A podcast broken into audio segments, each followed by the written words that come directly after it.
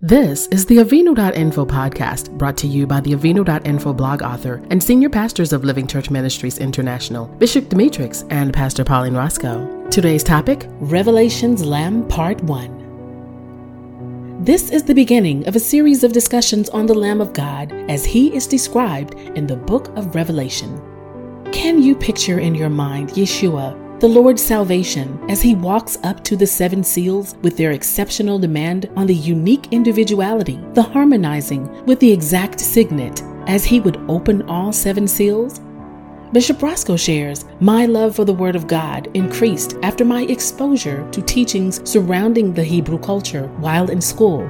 Sitting in a classroom and listening to the rich Hebraic mindset helped me to develop greater respect and awe of the Word of God. As believers grow in their faith, they will likely desire a more excellent and more precious expression of worship during their times of devotion.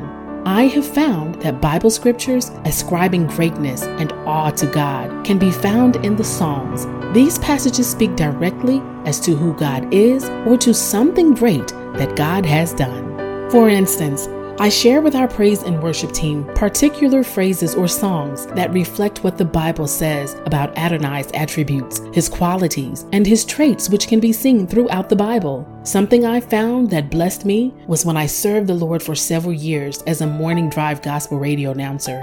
I was not always aware that my speaking through the airwaves was a tool God was using to inspire people in their worship moments. That type of exhortation was similar to our devotional prayers where we speak out loud about who He is to us. Psalm 111, 2 through 10 Holy and awesome is His name. I am also intrigued about ambient background noise that adds to a football game and its effect on those listening to a sports or gymnastics competition. Ambient noise is the sound heard from individual microphones on the field used to capture and create a more vivid account of what is taking place. These types of mics are called acoustic parabolic focusing microphones. Interestingly, most people do not know that there are additional microphones present. However, Monday Night Football game networks would lose their ratings if these seemingly unimportant sound components were missing. Let's talk about parabolic focused worship. When we can suddenly hear what we have been missing, the subject becomes much clearer. For example, let us look at a popular subject such as the Lamb of God. John the Baptist exclaimed in John 1 29 through 36, Behold, Lamb of God that taketh away the sin of the world. But what does this mean? My short answer is that the Lamb of God came to take away my sins. While this is a correct answer, there may be a greater revelation in his statement once we get more insight.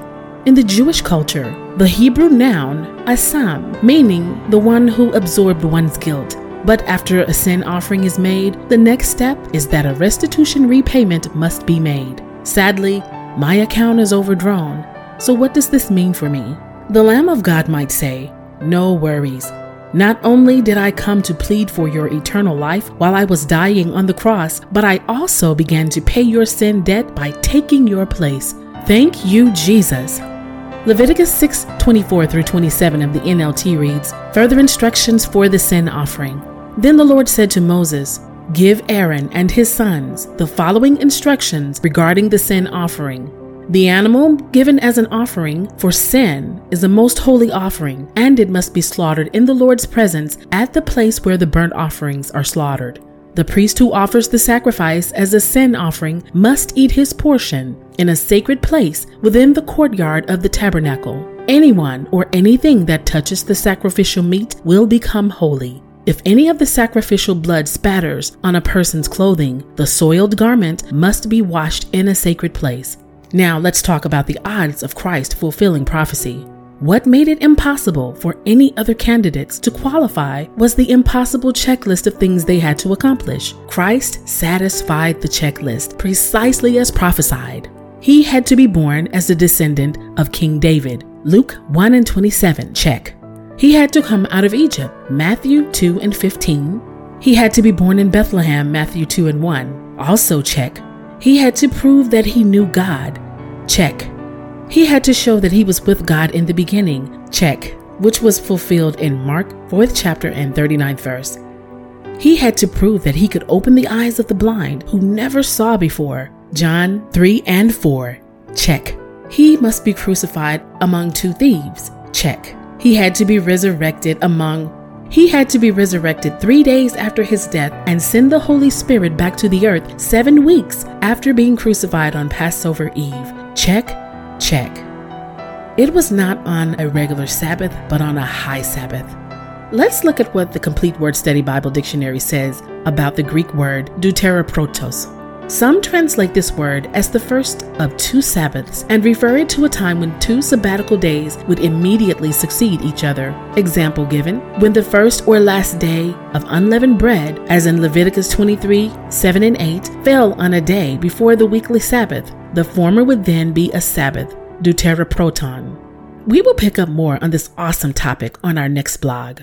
Thank you for listening to this edition of the Avinu.info blog podcast. Special thanks to our authors, Bishop Demetrix and Pastor Pauline Roscoe, and to our editor, Val Gunter. We ask you to help us with a gift of any size. Many lives are being changed worldwide by this ministry. Contributions can be mailed to 401 Omega Street South, Birmingham, Alabama 35205, or visit avinu.info and click on the donate button to make a secure payment with your debit card, credit card, or PayPal account. Thank you in advance for your giving. Always walk blessed in the strong name of Jesus. To contact Bishop Roscoe by phone, please call 205 323 3733.